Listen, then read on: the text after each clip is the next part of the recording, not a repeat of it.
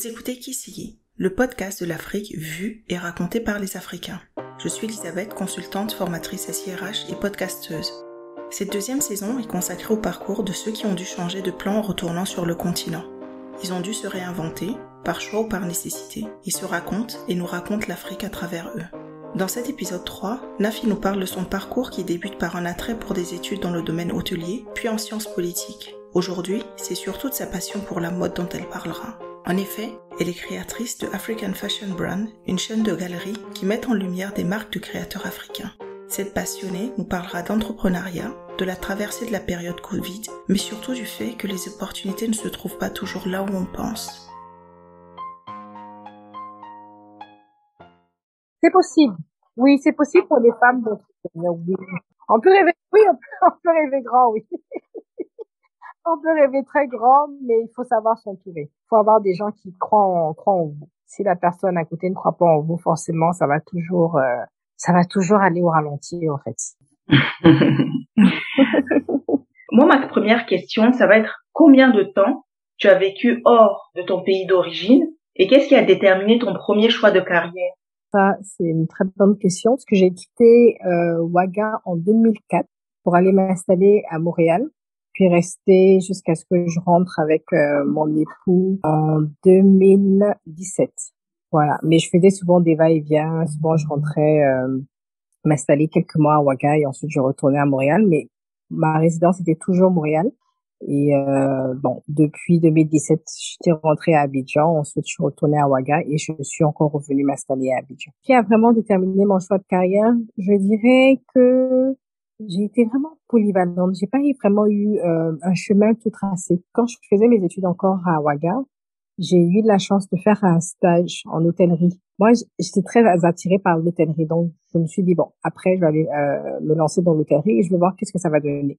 Donc je suis allée à Montréal pour faire d'abord mes études en, en gestion hôtelière et j'avais eu aussi mon bac en économie sociale.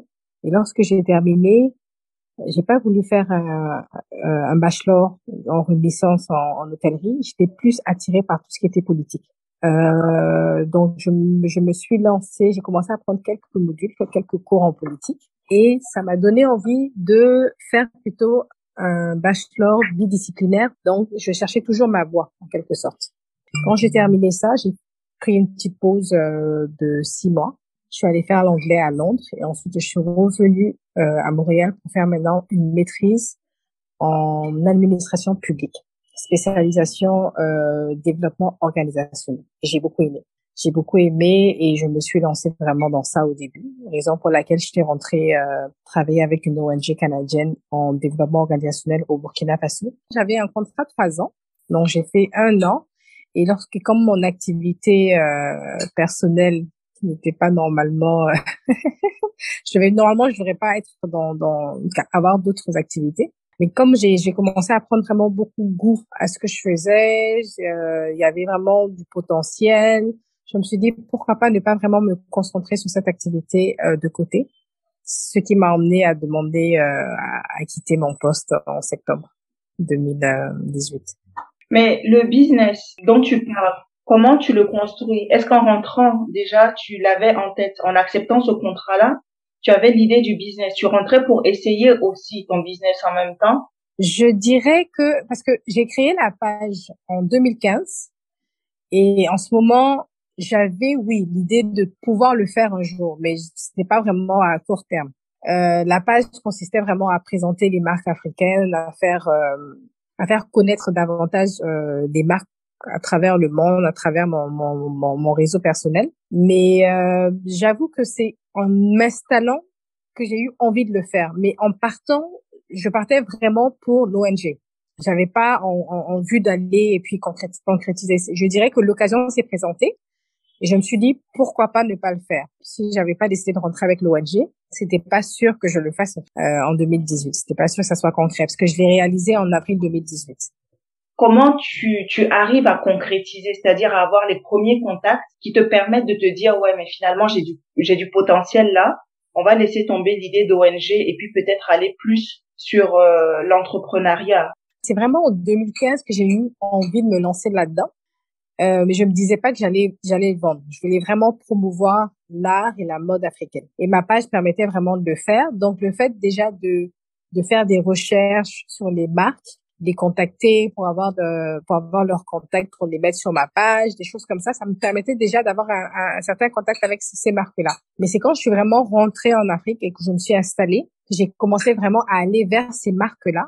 J'ai même eu à faire un voyage à Abidjan pour rencontrer certaines marques ivoiriennes.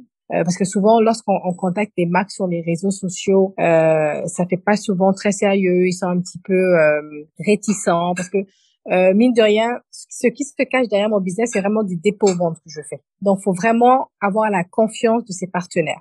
Donc, ce qui veut dire qu'au début, comme j'étais vraiment nouvelle dans ce domaine-là, c'était difficile pour certains de faire confiance dès le début. Donc, fallait vraiment euh, les convaincre de travailler avec moi, de travailler avec ma ma, ma chaîne euh, African Fashion Brands. Et ça a été le plus difficile. Ça a été le plus difficile. Les premiers contacts, premiers contrats. Mais dès que ça s'est fait, c'est vite parti. Ça a été vraiment du bouche à oreille. J'ai pris contact avec telle personne. Ensuite, le business se passe bien pendant plusieurs mois. Elle parle de moi à une autre personne. La personne me contacte. Donc, toutes les autres marques qui sont venues au fur et à mesure sont venues d'elles-mêmes. Comment tu faisais dans les premiers temps? T'as pris direct un local? Non. J'ai pas pris direct un local. Je cherchais un local, mais ça a pris du temps. Donc, le temps de trouver un bon local, je vendais à la maison. Il y avait un espace, un appartement à l'extérieur. Donc, je stockais ma marchandise là-bas et là, les clients venaient directement à la maison pour faire leurs achats. Et ceux qui voulaient se faire livrer pouvaient euh, commander sur Facebook. Et ensuite, un de mes vendeurs allait livrer directement à la personne. Donc, j'avais déjà embauché deux personnes, mais qui travaillaient avec moi à la maison. Parce que moi, je pouvais pas, parce que j'avais un emploi du temps euh, bureau. Non, je pouvais pas m'en occuper, mais je faisais juste le point de vente quand je rentrais du travail, en fait. Tu es rentrée avec ton conjoint, parce que tu m'as dit, je suis rentrée avec mon époux en deux mille dix-sept. Je pose la question, parce que on sait que souvent, rentrer seule est plus facile que rentrer en couple. Tout à fait. Donc, euh, quand on prépare un retour en couple, c'est souvent une, une machine à deux vitesses. Mmh, tout à fait. En fait, nous, on préparait le retour ensemble. Et euh, lui, il était déjà venu pendant les vacances prospecter, donc il avait déjà eu euh, quelques entretiens avec certaines banques. Et euh, finalement, lui, il a eu un contrat. Et euh, moi, j'avais pas encore de, de de de de contrat ni quoi que ce soit. Et c'est pendant la préparation pour rentrer s'installer en Côte d'Ivoire que moi j'ai eu l'opportunité d'aller maintenant en contrat au Burkina. Donc ça a changé un petit peu notre programme parce qu'on est venu à Abidjan quand l'O N G m'a contactée pour me dire que j'ai été retenue. Donc moi, j'ai dû retourner à Montréal pour faire mon entretien. Et euh, avant, avant la fin de mon séjour, j'ai été validée et j'ai dû rester pour faire euh, la formation euh, pour me rendre au Burkina. Donc directement de Montréal, je suis même pas revenue à Abidjan pour chercher mes affaires. Je, je suis directement allée de Montréal à Ouagadougou pour prendre euh, pour prendre place à mon poste au fait.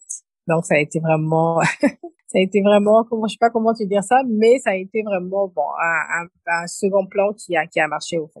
Le plan A a pris mais ensuite le second plan a, a marché à mon niveau. Quand tu lances ton business, tu le lances à Abidjan ou à Ouagadougou?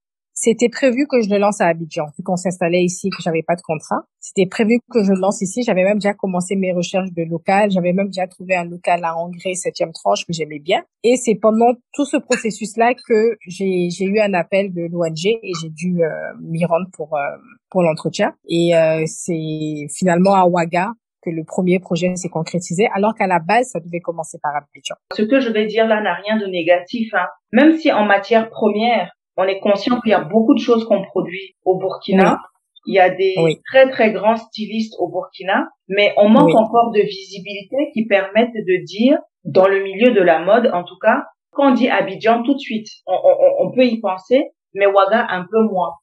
Tout à fait. Mais tu vois, ce que je dirais à ce niveau-là, euh, côté mode, oui, Abidjan est beaucoup plus développé que Ouagadougou, le business bouge beaucoup plus, mais côté concept store, le domaine dans lequel moi je me suis lancée, à Ouagadougou, c'était vraiment comme une nouveauté. C'était nouveau. Alors qu'à Abidjan, c'est du déjà vu. Ce qui fait que, en termes de vente, Ouagadougou bouge beaucoup plus que Abidjan. Et il faut savoir aussi se démarquer. Donc, j'ai, j'ai emmené le concept, mais avec une touche particulière, parce que je mets vraiment l'accent, comme je dis, sur les marques. Je mets vraiment l'accent sur la promotion des marques. Je ne représente pas seulement des vêtements africains, mais je représente des marques africaines. Je veux vraiment que quand les gens euh, rentrent dans une de mes galeries, qu'ils viennent pour choper la marque. Ils veulent se faire plaisir en achetant la marque, et non en se disant que je suis venue juste acheter euh, une tenue africaine. Comment dans la famille on prend ce changement-là? Parce que on, on se dit qu'on t'a payé quand même des études au Canada, tout ça. Tout à fait. Toi, tu reviens, tu dis tu veux vendre des habits. Euh, ça a été bien accueilli parce que euh, je viens d'abord à la base d'une famille de commerçants, donc qui fait que euh, tout ce qui est commerce, on s'y connaît, on travaille dedans, j'ai, j'ai grandi dedans. Donc c'est beaucoup plus accepté. Les parents comprennent beaucoup plus, euh, mais ils savent aussi que j'ai quand même mes diplômes et ça ne m'empêche pas de pouvoir retourner de l'autre côté. Voilà, donc j'ai toujours euh, le choix de d'avoir une carrière, de toujours chercher du travail, euh, aller travailler dans une O N G ou euh, je sais pas dans une société, euh, accompagner euh, je sais pas moi euh, une entreprise en conseil en développement organisationnel, c'est des c'est c'est, euh, c'est des choses que je peux toujours faire en tant que euh, en tant que conseillère, mais euh, j'ai j'ai quand même opté d'être entrepreneur.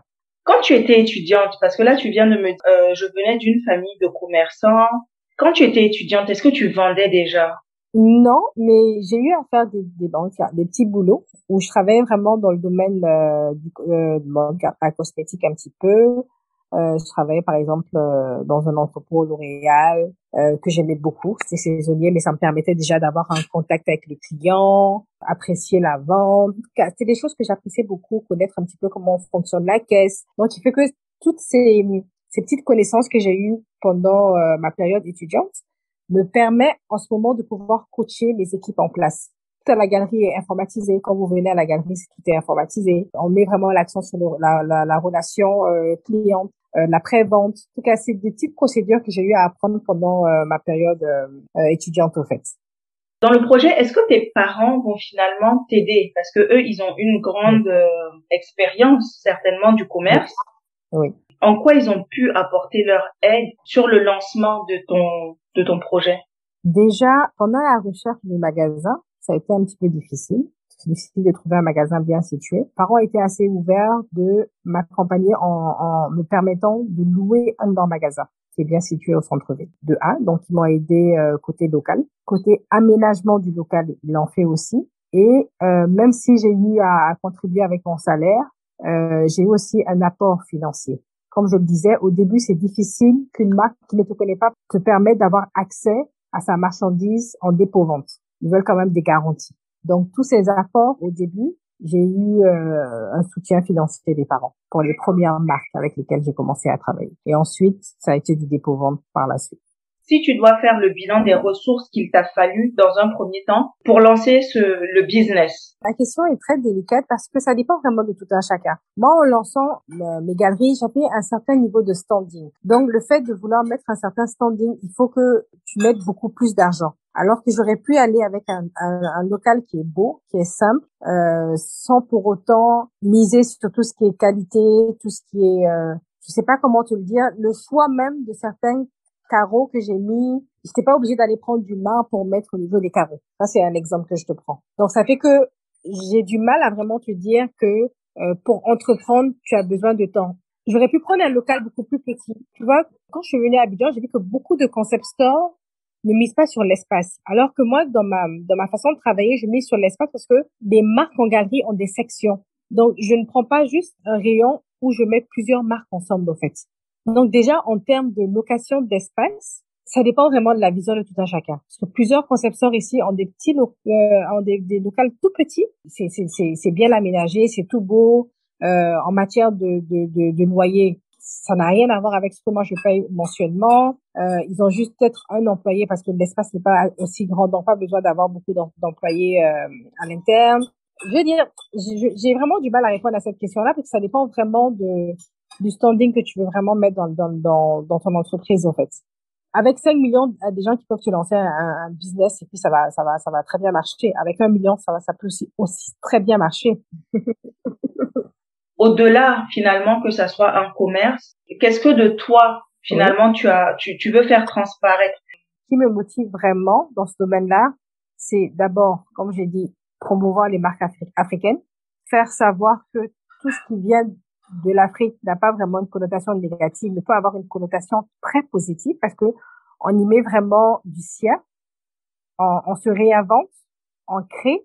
Euh, il y a, il y a la qualité, il y a des marques qui vous font, ils vous font des pièces. On se demande vraiment, ça a été vraiment, où est-ce que ça a été fait? Ça a été vraiment produit, c'est des, des, des, des articles faits main mais ça a été très bien monté. Donc, tout ce qui est finition, euh, ça fait partie des critères de sélection de la galerie. Parce que, tu sais, souvent, ce qui est difficile dans mon domaine, c'est lorsqu'un client veut commander un article. Donc, la fiabilité du fournisseur, je dirais ça comme ça, c'est très important à mon niveau. Parce que c'est c'est ma marque que je mets en avant, African Fashion Brands. Et lorsque, euh, avec un fournisseur, je, je, je, je dis que je suis capable de fournir un article à un client dans deux ou trois semaines, il faut vraiment que je puisse avoir cet article-là à la date donnée. Donc, je dirais la fiabilité du, du fournisseur, sa crédibilité, ça joue beaucoup. Ça joue beaucoup dans mon domaine. Parce que mine de rien, je suis le miroir entre euh, le client et la marque. Et lorsque le client vient à moi, c'est comme s'il s'adressait directement à la marque.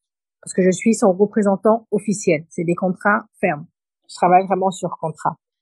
Donc, tout ce qui est, euh, comme je disais, promouvoir euh, la marque africaine, faire connaître le Made in Africa, euh, mettre l'accent sur tout ce qui est qualité. Et je, je mets encore un double clic sur tout ce qui est crédibilité et fiabilité. Quel était, euh, au départ de ce projet-là, vos faiblesses et vos oui. atouts? Je vais commencer d'abord par mes faiblesses. Euh, le fait que je n'étais pas du tout connue. Je lance mon enseigne. Euh, je suis nouvelle dans le domaine de la mode. Je ne suis pas créatrice à la base. Je suis juste une fanatique de la mode africaine. Je m'habille beaucoup euh, en mode africaine. Ça a été vraiment difficile à ce niveau-là euh, d'avoir une crédibilité lorsque je rencontrais les, les grands créateurs et autres. Mais par ma motivation, puis euh, ma personne, j'arrivais à, à, les, à vraiment les convaincre que j'étais passionnée par leur, euh, leur création. Je voulais vraiment les aider dans la promotion de leurs articles, même s'ils étaient déjà connus, même s'ils avaient déjà des noms. Je pouvais aussi apporter ma pierre à l'édifice. Donc, c'est, c'est, c'est ce, cette personnalité en moi m'a permis euh, d'avoir un contact facile avec ces gens-là. Donc, la confiance s'est créée facilement et euh, c'est venu finalement éponger tout ce qui était euh, faiblesse à mes débuts. Combien de temps il a fallu pour convaincre un, le premier créateur déjà? Et est-ce que tu as un exemple, par exemple, ou un, un exemple, par exemple, oui, qu'un créateur qui a été compliqué à convaincre? Ah oui, beaucoup. Beaucoup de créateurs ont été compliqués, on envoie les mails, on se déplace, on peut pas avoir accès à eux.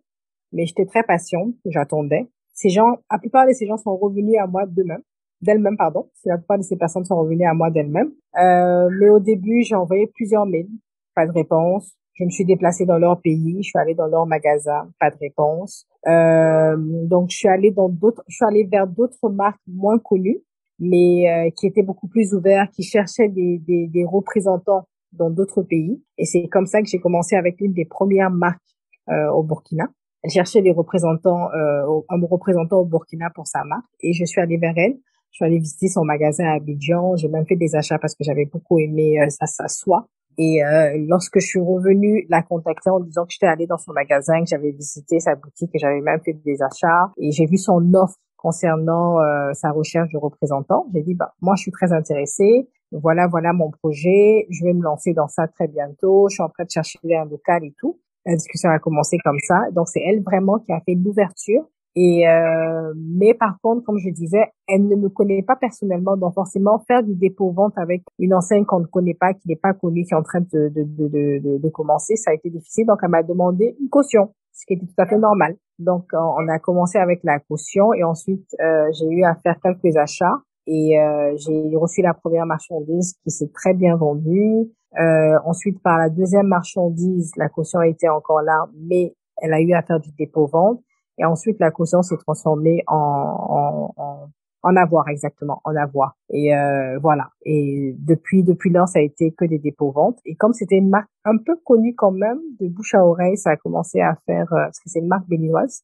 Donc, ça a commencé à, à, à se savoir. Hein. Non, c'est pas Nanawax, c'est pas Nanawax, c'est pas Nanawax. C'est pas du wax. Non, c'est pas du wax.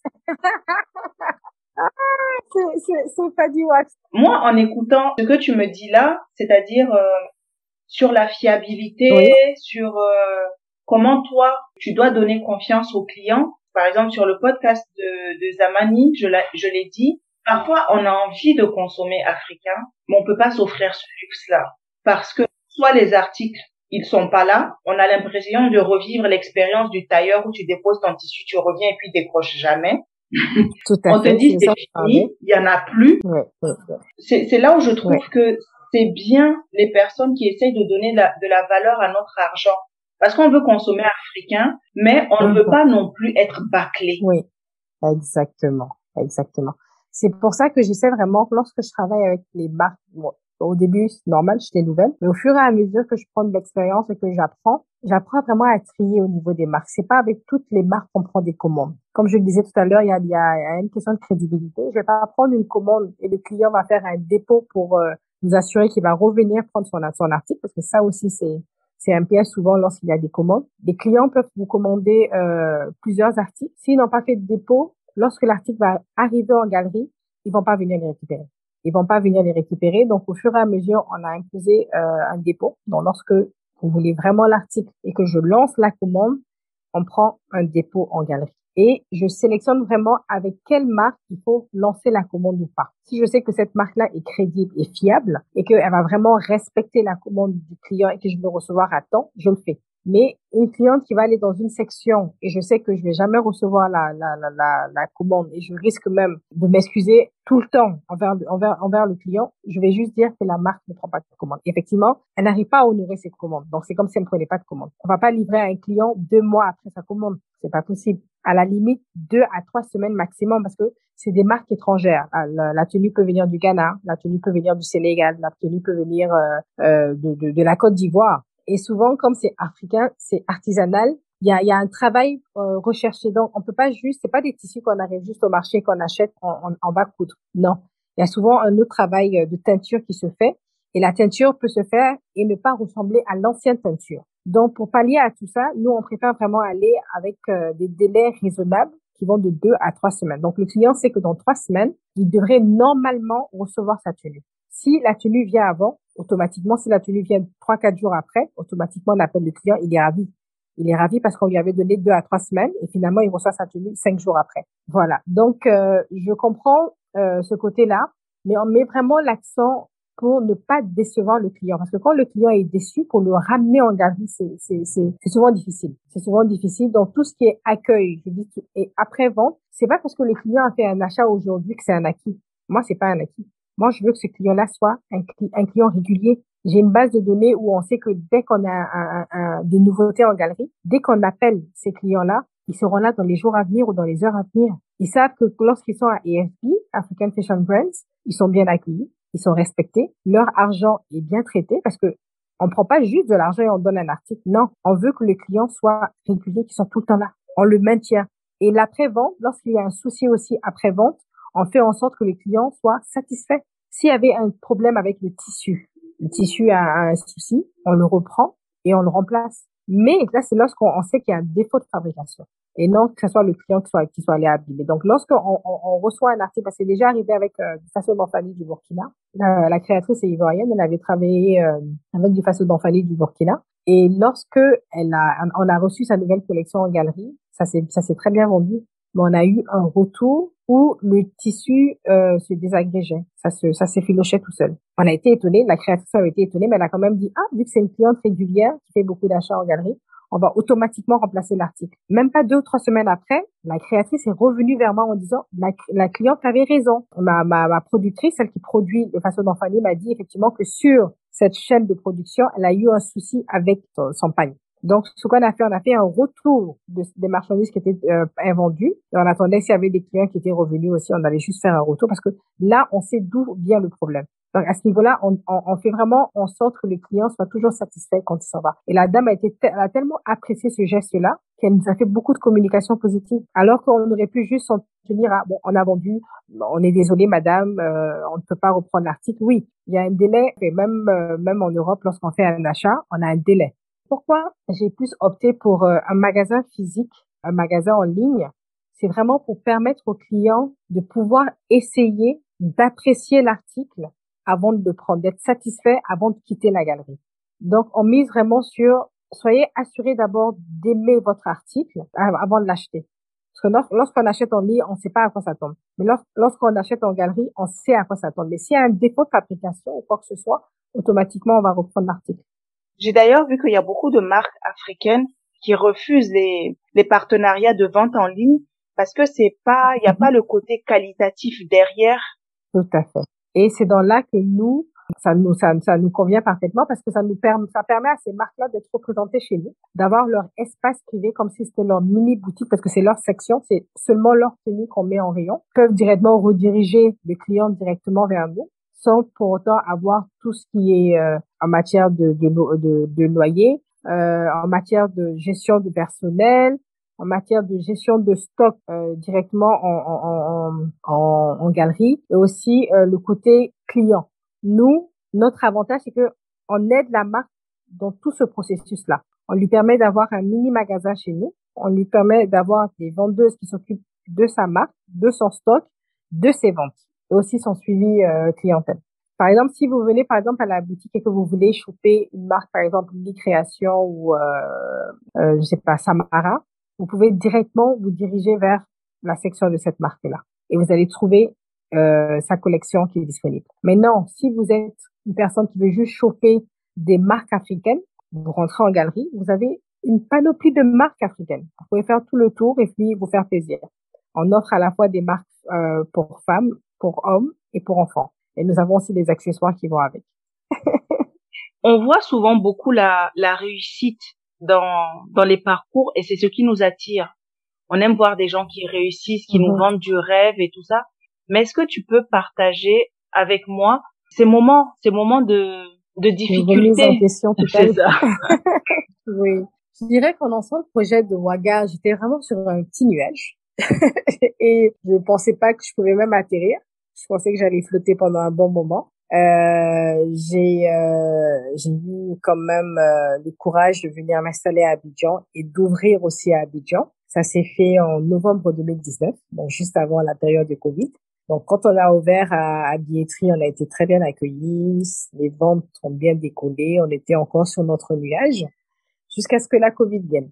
Et quand c'est arrivé, j'ai euh, ah oui, j'ai j'ai j'ai complètement remis en question tout le projet, tout le projet complètement, parce que j'avais des charges, j'avais des charges et je n'avais plus de ventes côté Abidjan. Dans la zone où on est actuellement à Abidjan, c'est une zone un peu d'expat. Okay. Euh, donc on, on s'entend que ça s'est vidé, ça s'est beaucoup vidé, les gens ne sortaient plus, il y avait vraiment la la la la, la peur de sortir, il y avait plus vraiment besoin d'aller faire du shopping vu que on était tous confinés à la maison. Donc, nous, en tant qu'entrepreneurs dans ces zones-là, on a pris un revers, en fait. C'était, c'était, c'était le choc de ma vie.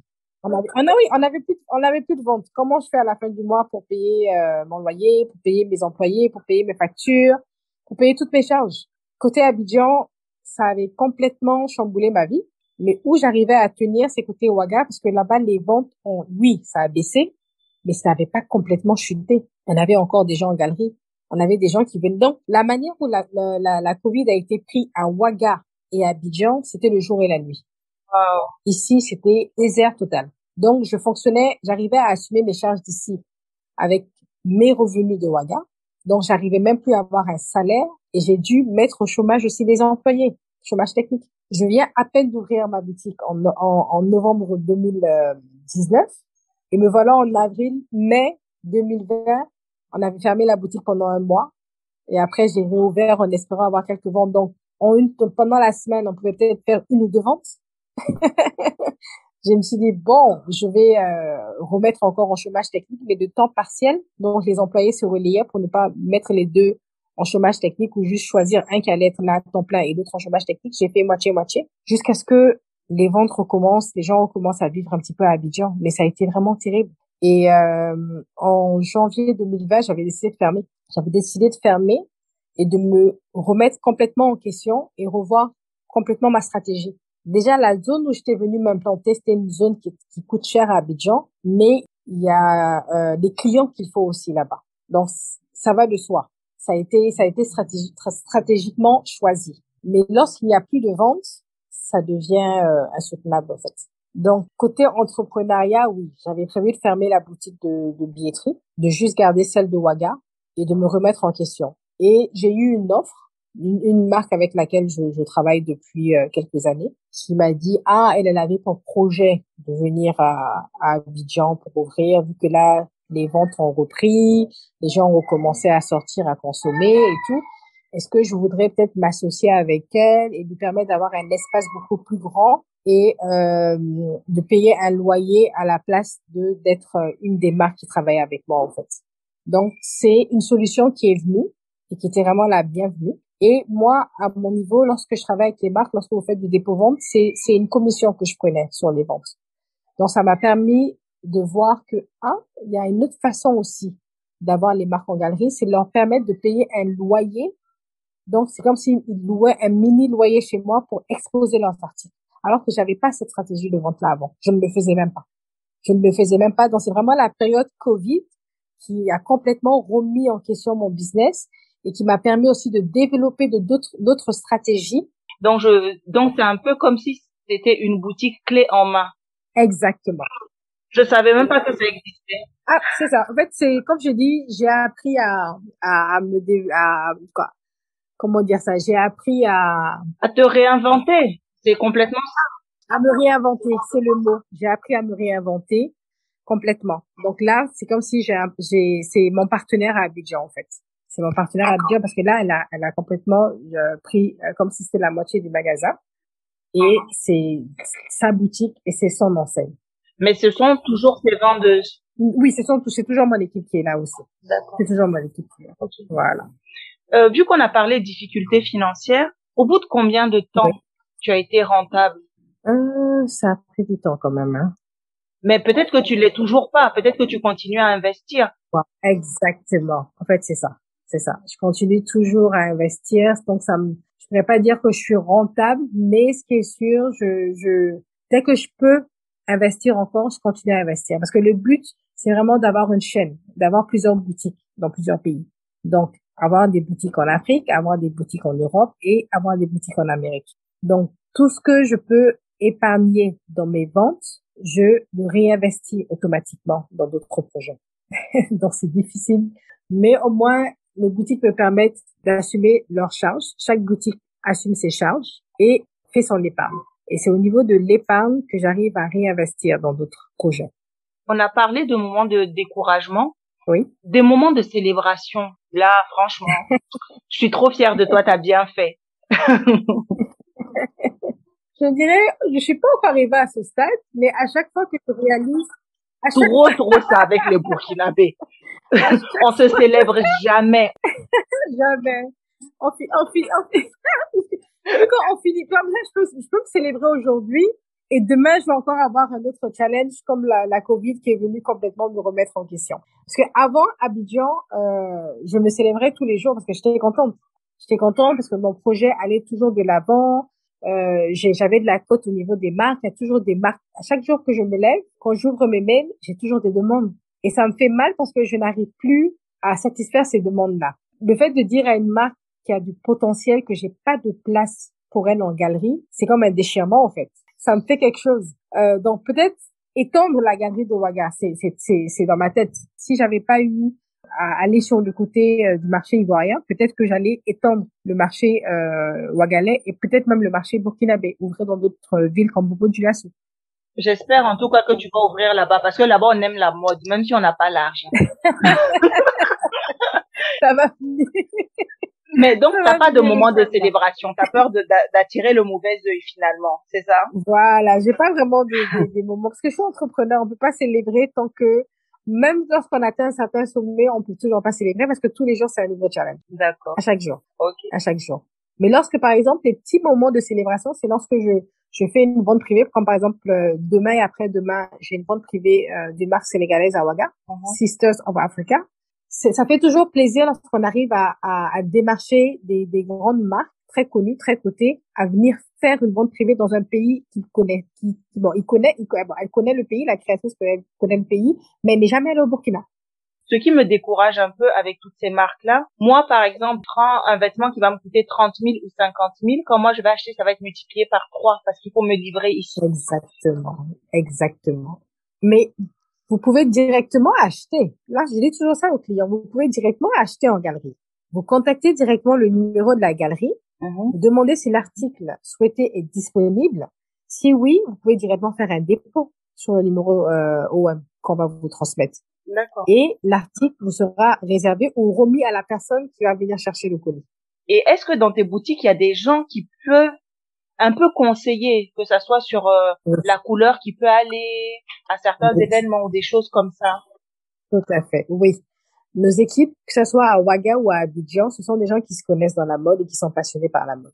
Et ce que je dis toujours, faut pas inciter le client à payer pour payer.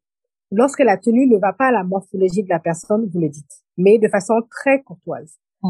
Madame, est-ce que je peux vous suggérer telle tenue à la place de celle-ci? Madame, je vous suggère telle tenue. C'est, c'est plus poli que dire non, madame, ça ne vous va pas changer, changer, prenez cette tenue. Non, on le dit pas. Vous suggérez des tenues à la cliente. Vous lui proposez d'autres choses. Mais soyez franc. Soyez toujours franc. Je dis toujours ça à mes équipes. Et les prix, c'est pareil, que ce soit à Abidjan, la galerie à Abidjan et la galerie à Ouaga. Euh, normalement, les prix sont pareils. Je dis normalement parce que souvent, euh, lorsque pour envoyer un colis, le coût du transport augmente, souvent, il y a des petites différences de prix, mais vraiment minimes. Ça peut aller de deux mille à cinq mille. Ça revient toujours moins cher que d'acheter sur place que de le commander. Mais j'ai des marques, pour eux, les prix sont uniformisés. Peu importe le pays, c'est uniformisé. Donc, ils ont leur stratégie au niveau de, du transport. D'accord. Mais moi, au début, ce que je précise aux marques, c'est que je veux que ça soit exactement le même prix pour ne même pas donner l'occasion au client de dire « Ah, mais je préfère aller payer ailleurs ».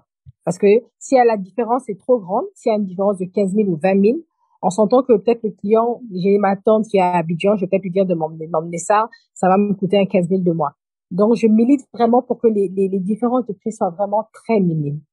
Souvent, quand on se lance, trouver les clients, c'est le plus difficile. Qui a été tes premiers clients? Et est-ce que c'est toujours les mêmes personnes? À mon niveau, mes premiers clients, ça a été vraiment la famille et les amis proches et les amis des amis. Ça a été vraiment ma première clientèle, parce que lorsque je vendais à la maison, je trouvais que c'était des produits qui venaient de l'étranger, de d'autres pays. C'est vite parti. C'est des produits qu'on ne trouvait pas à Ouaga, c'est des marques qu'on ne connaissait pas. Donc, c'est vite parti. Et ensuite, lorsque j'ai ouvert euh, le magasin, je dirais que l'emplacement que j'ai eu sur le centre-ville, c'est à côté de plusieurs hôtels. Donc, ça m'a permis d'avoir vraiment une clientèle marchande à côté. Et les mêmes clients qui reviennent, par exemple, une personne qui était en mission dans un hôtel à côté, lorsqu'il revient encore en mission au Burkina, il va forcément faire un tour aussi euh, à la galerie pour se faire plaisir, pour revoir l'équipe, pour faire encore des achats. Donc, par exemple, je dis ça, lorsque tu vois mes frères, la plupart du temps, ils ont tous des tenues de la galerie. Les chemises africaines qu'ils portent, la plupart, c'est que en galerie qu'ils ont, qu'ils l'ont acheté, qu'ils l'ont acheté. Et lorsque je fais, par exemple, un événement en galerie, ils sont tous là. Chacun va passer, les cousins vont passer, les belles-sœurs vont passer. Donc, à chaque fois, je les charrie, je dis, ah, vous êtes habillés en I F I. Mais ça a été ma première clientèle, au fait. Et les amis Michou, par exemple, à chaque fois qu'elle est à Ouaga, elle va passer à la galerie, elle va faire des achats. À chaque fois, elle me dit, ah, mais réserve-moi telle tenue, je vais passer, je suis pas à Ouaga, mais je vais venir prendre la tenue dès que j'arrive. Et effectivement, dès que Michou va arriver, elle va venir prendre sa tenue. Donc, j'ai vraiment un réseau qui me permet de vendre. Et c'est du bouche à oreille. Alors, regarde, Abidjan, ça a été un peu plus difficile. Uh-huh. C'est vraiment plus euh, la communication sur les réseaux sociaux qui, euh, qui m'ont apporté mes premiers, euh, mes premiers. Le réseau qui m'a facilité un peu ici aussi, ça a été du côté de mon époux. Et lui, il est, il est d'ici. Donc, euh, ça a permis aussi de, de, d'attirer mes premiers clients, ses collègues, ses amis d'enfance. Parce que lui, il s'habille beaucoup aussi dans ma boutique. Donc, il fait que euh, quand il sort avec les tenues de la galerie et tout ça, ça attire beaucoup euh, ses amis proches. Abidjan, c'est pas vraiment euh, mon, mon mon réseau à moi, mais c'est plus le réseau de mon mari et le, le bouche à oreille, les gens qui, qui ont découvert la galerie en passant sur le boulevard de Marseille ou en, en, su- en nous suivant sur les réseaux sociaux, en fait. Justement, on voit sur les réseaux sociaux qu'on parle beaucoup de consommer africain, mais il faut uh-huh. aussi qu'on puisse faire la promotion les uns des autres. Pour Exactement. Avoir plus de visibilité. Est-ce que tu as l'impression qu'on a compris ça? Non, justement. Tu viens de toucher mon point sensible et maintenant, ça fait même partie maintenant de mon critère, euh, donne mes critères de sélection. Il y a des marques pour, pour, pour elles, il faut juste venir déposer les tenues à Nafi et puis basta. Elle va juste s'occuper de la vente. Pas de communication sur mes articles sont sur, euh, sont, sont euh, disponibles à la galerie. Pas de communication sur euh, ma propre collection en, en tant que telle. Et on s'attend juste à ce qu'on expose nos tenues. Ça ne suffit pas. Il y a l'espace, oui. Mais je fais ta promotion, mais il faut aussi que tu fasses ma promotion. C'est un accompagnement commun. Et à chaque fois, je le répète, je dis, ça ne suffit pas juste de venir me dire, voici du stock, aidez-moi à promouvoir ma vente, à ma, ma, ma, ma, ma, ma marque. Non, il faut que tu y mettes du sien. Je vais promouvoir ta marque, je vais la mettre en avant, je vais essayer de vendre le maximum que je peux, mais il faut aussi que vous communiquiez de votre côté. C'est mon challenge de tous les jours. Il faut communiquer de votre côté. Mes articles sont... À chaque fois, je leur dis, la section qui vous est donnée en galerie, c'est votre mini-boutique. Donc, il faut communiquer pour qu'on sache qu'il y a votre mini-boutique ici. Sinon, on ne vendrait pas. Si on avait dit, nous-mêmes, en tant qu'enseigne, on n'avait pas communiqué, beaucoup de marques ne seraient peut-être pas connues au Burkina, des marques étrangères ou même des marques locales. Parce qu'on se contente juste de produire, mais on ne vend pas. Je mets toujours l'accent sur, il faut qu'il y ait des étiquettes, il faut qu'il y ait des tailles, il faut que, que, que vous décriviez l'article produit en tant que tel. Mais c'est, c'est au fur et à mesure qu'on y est arrivé. Sinon, au début, on ne dit même pas le tissu est fait avec quoi, les perles qui ont été mises viennent d'où, euh, la décoration, le faso danfani vient d'où, le pain tissé vient d'où. C'est pas seulement un article africain qu'on vend, mais comme je dis, on vend une marque et on, on essaie vraiment de la vendre en vendant son identité. Là, maintenant, j'ai commencé à faire de l'art, dont je représente euh, des tableaux. Je représente des tableaux. Il y a, il y a, il y a une histoire derrière le tableau. Donc, c'est pas juste me déposer les tableaux et me dire, il faut vendre les tableaux. Non, ce que j'aime avec ce peintre-là, c'est que il décrit ce qu'il fait. Il est passionné. Il va prendre une note et il va écrire le nom de, de, de, de son tableau. Il va, il va, il va leur expliquer ce qu'il a, il a peint. Il y a une histoire derrière le tableau. Il y a une histoire derrière le pinceau. Et c'est pareil pour une robe ou euh, une chemise. L'inspiration est venue de, quel, de quelque part. Le tissu a été acheté quelque part. C'est du Bogolan, du Mali. C'est du pain, c'est du Burkina. Une marque qui, qui me livre et qui n'a pas mis des étiquettes, ça me, ça me touche. Ça me touche parce que je me dis, je ne vends pas juste des tenues africaines, je vends la marque. Tu vends l'histoire derrière le... Je vends l'histoire derrière ça. Donc, c'est des points sur lesquels je, je mets toujours l'accent. Toujours, toujours, toujours. Et, et on n'arrête pas. C'est, c'est du day to day. Ceux qui s'y conforment vraiment, ceux qui ont la même vision que nous, ils s'y conforment. Et ce que j'ai beaucoup aimé, c'est que beaucoup qui ne, qui ne s'y conforment, qui ne s'y conformaient pas au début, il y a eu du chemin et maintenant ils le font. Même quand ils se rendent compte que il y a un, un petit truc qui manque, automatiquement ils te disent de faire un retour de marchandises et ils le complètent. Donc on y est arrivé à, ce, à où on voulait aller. Il faut que eux-mêmes ils, ils, ils mettent du sérieux euh, dans ce qu'ils vendent en fait. Comme je dis, je veux qu'on on, on soit fier de s'habiller en, en, en une marque africaine de la même manière qu'on est fier de s'habiller en une marque européenne. C'est, c'est, c'est vraiment cette idée-là que moi j'ai derrière. Par exemple, beaucoup de gens me disent, je veux du gilet touré. Ça fait plaisir. Ils veulent s'habiller en gilet touré. Ah, je veux du Samara. Ah, je veux du Ochara. Ah, je veux du Sédé. Lorsqu'un client qui vient, il, il vous dit, ah, mais il n'y a pas de nouveauté dans, dans la section, euh, tienne collection. On sait que c'est un client de telle section. C'est, c'est ce côté-là que j'aime beaucoup dans, dans ce que je fais, en fait. Je vends pas seulement des tenues africaines, mais je vends la marque. C'est pour ça que je mets vraiment l'accent dans, euh, la signature de contrat. C'est quelque chose de, de concret. C'est quelque chose de ficelé. Je vais pas juste dans un marché où je rentre, je, je paye. Non, c'est pas ce que je fais. Je fais du dépôt-vente, mais je prends vraiment, euh, souvent je prends l'exclusivité pour certaines marques et souvent je ne prends pas d'exclusivité, je le, je, je, je laisse libre cours à la marque lorsque je, je me retrouve dans un, dans un marché, par exemple, comme la Côte d'Ivoire où les communes sont tellement grandes. Je prends par, euh, par commune au niveau d'Abidjan. Mais par Ouagadougou, je mets vraiment, euh, l'accent sur avoir, euh, pour avoir l'exclusivité de la marque dans, dans, dans Ouagadougou, surtout dans Ouagadougou. Ouagadougou est petit. Mais c'est parce que c'est la marque que je vends et non parce que je vends juste une tenue africaine. Il y a une certaine, une certaine cohésion dans ce secteur d'activité de la mode où, euh, finalement vous vous côtoyez entre, euh, entre stylistes, designers, ceux qui ont des boutiques. C'est difficile. Je vais le dire directement, c'est très difficile parce que, euh, certaines marques, lorsque ça leur plaît, on s'accompagne.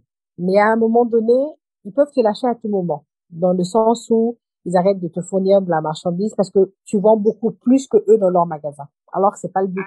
C'est pas le but. Moi, mon but, c'est de faire connaître ta marque. Donc le fait que tu vendes en galerie, ça devrait plutôt plus te réjouir. Je te fais connaître à travers d'autres personnes, à travers un autre pays. Quand on regarde ce côté-là, ce volet-là, ça décourage. Ça décourage beaucoup parce que, comme j'ai dit, j'ai beaucoup de charges. Et en me lançant dans ce projet-là, c'est pas parce que je ne pouvais pas rester dans, dans mon domaine d'études. Je pouvais toujours le faire. Je peux toujours même le faire, d'ailleurs. Mais c'est vraiment par passion que je me suis lancée dans, dans, dans la mode.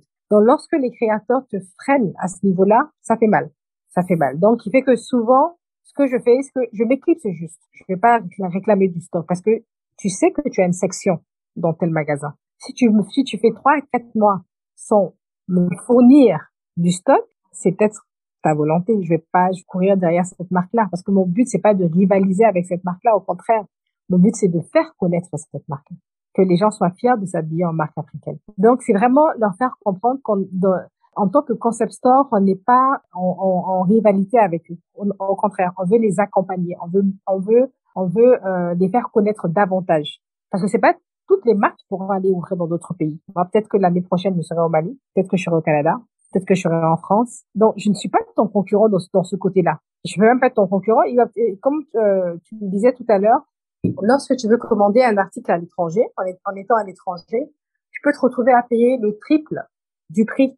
Alors que moi, en étant à l'étranger, en allant m'établir dans ce pays-là, je peux te permettre de vendre ton article à un prix beaucoup plus raisonnable, de t'apporter une autre clientèle, beaucoup plus accessible. Donc, c'est vraiment un travail qu'on fait day to day, tous les jours, tous les jours, tous les jours. Mais j'arrive à avoir des marques euh, sérieuses, sont euh, régulières. À chaque nouveauté, on reçoit des articles en galerie, comme si c'était dans leur boutique. À chaque production, on reçoit du stock. Et ces marques-là, on va dire, c'est ces marques-là qui ont vraiment compris qu'on n'est pas des concurrents, mais on travaille main dans la main. On s'accompagne. Je suis vraiment là pour les accompagner. De, dès lors que la marque comprend euh, cette notion-là, de on n'est pas concurrent, mais on travaille main dans la main, nous, notre travail est facile. Parce que on est sûr d'être fourni et de pouvoir satisfaire le client. Lorsqu'un client vient et il nous dit « Ah, mais oui, il y a une nouvelle collection, on ne l'a pas euh, dans tel pays, euh, est-ce qu'il faut patienter ?» Bon, en fait, c'est, c'est difficile pour nous. Alors, on ne peut pas justifier parce que le contrat, il est en vigueur, on est en contact avec la marque, la marque nous promet du stock bientôt, mais on ne la reçoit pas. Donc, on perd de la crédibilité vis-à-vis de la clientèle. Donc, c'est ce côté-là qui est difficile dans mon domaine. Ça va être la dernière partie, c'est la partie transmission. Si aujourd'hui, il y avait quelque chose que tu devais transmettre à quelqu'un qui, qui voit ton parcours et qui dit « c'est justement ce que j'ai envie de faire », quel conseil tu pourrais donner à cette, à cette personne-là? Je lui dirais qu'il, qu'il lui faut euh, beaucoup de patience, beaucoup de patience. Tout ce qu'on fait, tout ce qu'on on, on arrive à, à avoir n'est pas acquis. J'ai lancé mon business, ça a bien pris, ça a bien marché, mais un imprévu m'a complètement cassée. Je me suis pas assise en croisant les doigts, en croisant les bras. J'ai continué à chercher d'autres, d'autres idées, d'autres solutions. Comment m'en sortir, en fait? La vie d'entrepreneur est tellement faite d'obstacles, on ne finit pas. On dort, on dort presque pas. Même quand tout va bien, on ne dort pas. Parce qu'on veut pas que ça s'arrête. Et lorsque tout va mal, c'est encore pire. C'est l'insomnie. Donc, une personne qui veut se lancer dans mon domaine, le domaine, il est vaste. Il y a de la place pour tout le monde. Mais il faut être très organisé et il faut savoir où l'on va. Moi, où je veux y aller, c'est pas forcément où cette personne veut aller. Faut pas se dire, Nafi a cette vision-là, donc j'aurai la même vision que Nafi. Non. Parce qu'on n'a pas la même détermination. Moi, peu importe ce qui va m'arriver, je vais toujours trouver le moyen de me relever parce que c'est, c'est quelque chose que j'ai eu envie de faire. C'est pas quelque chose que j'ai vu quelque part et j'ai eu envie de le faire. Donc, il faut toujours se lancer, mais par passion. Il faut le faire parce qu'on aime le faire. Parce que lorsqu'on n'aime pas le faire, mais on voit juste le potentiel de où Nafi est, je vais arriver au même niveau, on peut être très déçu et on peut avoir du mal à se relever. Parce que j'aime, j'aime lorsque les gens m'encouragent en me disant « Oui, Nafi, c'est bien ce que tu fais, je t'encourage, tu mets la mode africaine, oui. » Mais ils savent pas que souvent Nafi ne dort pas. Ils savent pas que souvent Nafi ne dort pas. Nafi est stressée, Nafi travaille, elle est toujours occupée. Des choses comme ça, c'est des, des, des petits trucs qu'on ne laisse pas paraître. On ne laisse pas paraître, mais il y a du travail derrière. Donc, toute personne qui veut se lancer, c'est bien. C'est même très bien, parce qu'il y a de la place pour tout le monde. Mais il faut vraiment y aller pas à pas. Et ne pas avoir peur de reculer pour mieux se lancer. Et c'est ce que j'ai fait avec ma boutique de billetterie. J'ai, j'ai, j'ai eu vraiment une remise en question. Et finalement, j'ai trouvé la solution qui m'a permis de rester en, en ouvrant, en m'ouvrant un partenariat. Mais c'est pas tous les jours facile. Finalement, tes études aujourd'hui, qu'est-ce que ça t'apporte? Euh, parce qu'on entend beaucoup entreprendre, c'est ça la vie, il faut entreprendre, c'est l'entrepreneuriat mmh. qui est qui est beau, les grandes études mmh. ça ne sert à rien. C'est souvent que je vois mmh. des profils entre, d'entrepreneurs qui ont été à l'école est-ce que ces gens-là seraient au niveau où ils sont aujourd'hui sans mmh. leur formation? Pas forcément. Bien sûr. Ça aide. Ça aide. Le diplôme que j'ai fait en, en développement organisationnel m'a permis de savoir comment structurer mon entreprise. Donc, de ce côté-là, comme je dis, même si je suis entrepreneur, ce qui est sur mon côté conseillère en développement organisationnel, comment organiser son travail, comment revoir son processus de travail, c'est quelque chose que j'ai appris sur les bancs de l'école. D'accord. La gestion du personnel, j'ai eu à le voir aussi pendant euh, ma maîtrise en développement organisationnel. C'est un module qu'on a eu à faire. Et pendant mes expériences de travail, c'est des choses qui, qui m'ont permis de consolider mes connaissances. Et tout ça, je, je me retrouve à le faire. C'est juste que je ne le fais pas pour une autre entreprise, mais je le fais pour ma propre entreprise. On ne me paye pas pour le faire, c'est juste ça en fait. mais, je, mais je le fais au day to day, je le fais. Et pour revenir même à mon premier diplôme que j'ai fait, comme je te disais que j'avais fait euh, un diplôme en gestion hôtelière, actuellement, je m'occupe de l'hôtel de mes parents. Je, je, je j'aide euh, au niveau de la gestion. Donc ça, ça fait partie aussi de, de ton travail, finalement, de ce que Exactement. Tu fais au quotidien. De ce que je fais au quotidien. Chaque matin, de telle heure à telle heure, je suis à l'hôtel avant de rejoindre les galeries. Donc, c'est pas évident. Mais ça m'a permis de, de, de voir que j'avais pas choisi ce métier-là pour le choisir, mais j'avais beaucoup aimé. J'avais beaucoup aimé. Ok. Donc, voilà. Parce qu'on sait jamais où est-ce qu'on va se retrouver. Quand je, quand je me suis lancée dans l'hôtellerie, mes parents n'avaient pas d'hôtel. Mmh. Et ils ont eu l'hôtel au moment où je n'étais plus en mode hôtellerie. J'étais déjà en, en, en administration publique. Mais mes connaissances en, en hôtellerie me permettent de pouvoir euh, les épauler de ce côté-là. Ils parlent tous en voulant rentrer, de rentrer pour mmh. apporter quelque chose, ce qu'on a pu apprendre, une nouvelle peut-être manière de faire. Et euh, oui. Comment finalement, sur place, toi, tu arrives à impacter ton environnement selon toi? Ah, cette question est difficile. Comment j'arrive à impacter? Oui, j'apporte, j'apporte quelque chose côté euh, économie du pays parce que je contribue, je paye mes impôts, je donne du travail euh, à des jeunes personnes. Bon, je sais pas comment dire, comment j'impacte vraiment, mais... Euh, tu inspires, je pense voilà. aussi. Oui, j'inspire, ça c'est vrai, parce que beaucoup de gens demandent à me rencontrer en disant qu'ils aiment ce que je fais. Ils me suivent sur les réseaux sociaux. Est-ce que j'ai des conseils à leur donner? Oui. Que j'essaie de les orienter? Oui, ça, oui. C'est, c'est, c'est déjà arrivé. Mais comment je les impacte vraiment? Je sais pas. Je sais vraiment. Je sais pas comment te répondre par si rapport à ça. Si ça te revient, tu m'écris. Moi, je pense que tu éduques aussi les gens oui. sur ce qui existe dans leur environnement en mettant en valeur des gens qui sont autour d'eux, qu'ils n'auraient pas soupçonné.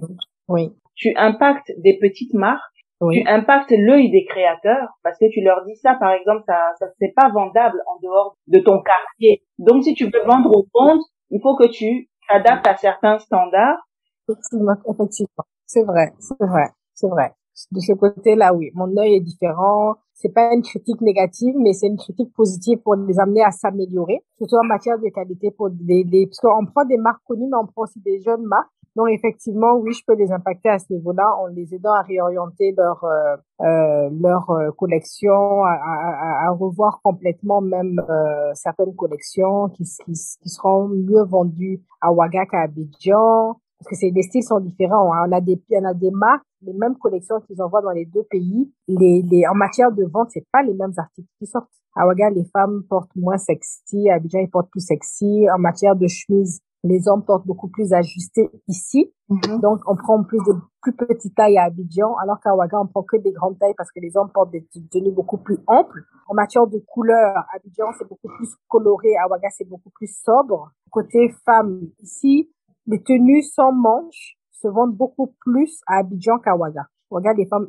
la, la clientèle que nous, nous avons en galerie, c'est, on va dire, c'est, ça va de la trentaine à plus. Elles aiment s'habiller beaucoup plus couvert, on va dire ça comme ça. Alors qu'à Abidjan, c'est beaucoup plus sexy, elles veulent que ce soit beaucoup plus sexy. Donc, c'est, c'est, ça varie. On n'a pas la, la même euh, la même clientèle. Et les articles qui viennent sont variés, sont vraiment variés. Ce qui est vraiment pareil, c'est peut-être au niveau des accessoires.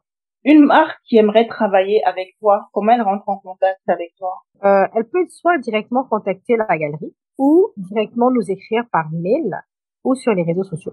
Ok, bah super. Est-ce que, moi, je pense que je t'ai posé toutes les questions que j'avais euh, sous la main. Est-ce qu'il y a quelque chose que tu aimerais apporter? Euh, parce que j'ai parlé de ma passion, j'ai parlé euh, du fait que j'ai, j'ai, j'ai aimé les études que j'ai eu à faire, mais j'ai été beaucoup plus euh, intéressée euh, à me lancer dans, dans la mode. Genre, je pense que j'ai tout dit, parce que j'ai aussi parlé du fait que on peut avoir envie de faire comme moi, pouvoir ouvrir des galeries, mais ce qu'il y a derrière ça, là, on ne le voit pas forcément, comme je dis. Mais je veux dire, c'est, c'est des trucs qui arrivent, quoi. Tu, tu ne dors pas, tu es stressé, tu as ta vie de maman, tu as ta vie d'épouse, tu as plein de choses. Là, le challenge ne fait qu'augmenter. Parce que là, j'ai encore trois pays en vue, je suis en train de travailler, je suis en train de voir comment épargner, comment faire ci, comment faire ça. Je veux dire, mais lorsque je vais dire, j'ouvre ma, ma boutique à, au Mali, ou bien j'ouvre ma boutique à Montréal, les gens vont se dire, ah, mais ça va très bien pour la fille. Elle est sur un nuage, là. Mais ils vont pas avoir tous les sacrifices que j'ai eu à faire à l'intérieur. Je me suis saignée financièrement, j'ai pas dormi, j'ai stressé, j'ai eu des échecs. Ils vont pas voir tout ça, au fait. Donc, c'est pas, euh, la vie d'entrepreneur, là, c'est pas tous les jours rose. C'est pas tous les jours. Merci beaucoup. Merci pour ton temps. Merci, euh, je t'en prie. C'est déjà la fin de ce troisième épisode avec Nafi, celle qui ne lâche rien. Son parcours montre une détermination au service d'une mission. Sa mission à elle, c'est faire briller l'Afrique à travers son savoir-faire. Pour cela, elle s'appuie sur sa passion pour le monde de la mode, surtout le Made in Africa. Nafi nous explique à travers son parcours que chaque expérience acquise nous sert. Elle nous invite à rester ouverts aux opportunités et lucides face aux nombreux défis de la vie d'un entrepreneur en Afrique. N'hésitez pas à m'envoyer vos commentaires et à partager cet épisode. Partager, c'est aussi aider.